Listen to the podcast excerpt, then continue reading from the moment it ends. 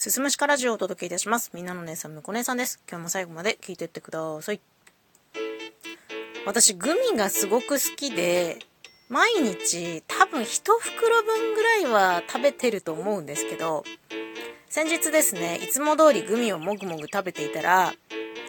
歯のね、あのーセラミックのかぶせ物が取れてしまったんですよ。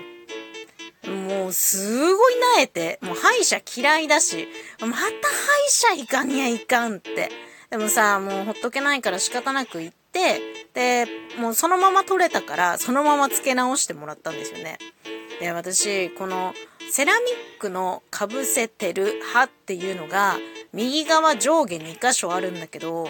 結構不具合が多くて、ま割れてしまったりだとか、で、割れてしまったから、新しいの付け直したら、今度は噛み合わせが高くて、歯の根っこを痛めて治療することになったりとか。で、またさ、今回ポロッと取れて、ネットで調べると、そのセラミックっていうのは耐久性そんなにないらしくて、こういう不具合って、まあ、割と珍しくないらしいんですけど、なんかそしたらさ、もう、そのセラミックの歯の方を使うの嫌になってきてて、例えば、まあ、グミとかね、すごいハードグミとかって言って硬いグミもあるんですけど、そういう食べ物は反対の左側あ、違う、右側か。右側で噛むことが多いんですよ。なんだけど、その、セラミックをね、付け直しに行った時に言われたんですよ。左奥歯の、あ、右奥歯、そのよく使っている右奥の詰め物をしているところに負荷がかかって隙間ができてるって言われたの。で、本当なら、その、虫歯治療した後ポ、ポコッと穴が開くと思うんだけど、そこに詰め物じゃなくて、そのセラミックとか銀歯とかの被せ物をした方がいいですよっていう風に言われて、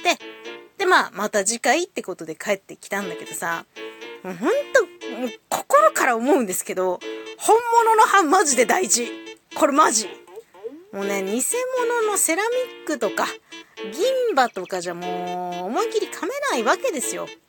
でさ、もう、芸能人ってね、やたら歯綺麗じゃん。お直しをするじゃないですか。矯正したりとか。まあ、インプラントしてる方も多いと思うんですよ。インプラントね。つまり、その、本物の歯を抜いて、偽物の歯に入れ替えるっていう、そういう芸能人多いみたいなんだけど、インプラントもね、やっぱ食事するときにすごく不便らしいですね。噛むのが。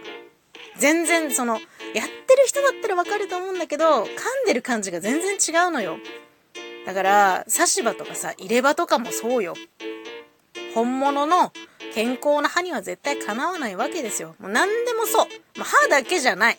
今は技術が進歩してね、何でも代替品っていうものがあるじゃないですか。でも、私はやっぱり、もう本物にはかなわないと思ってる。何？プリンに醤油かけてウニ？なんてならないんだから。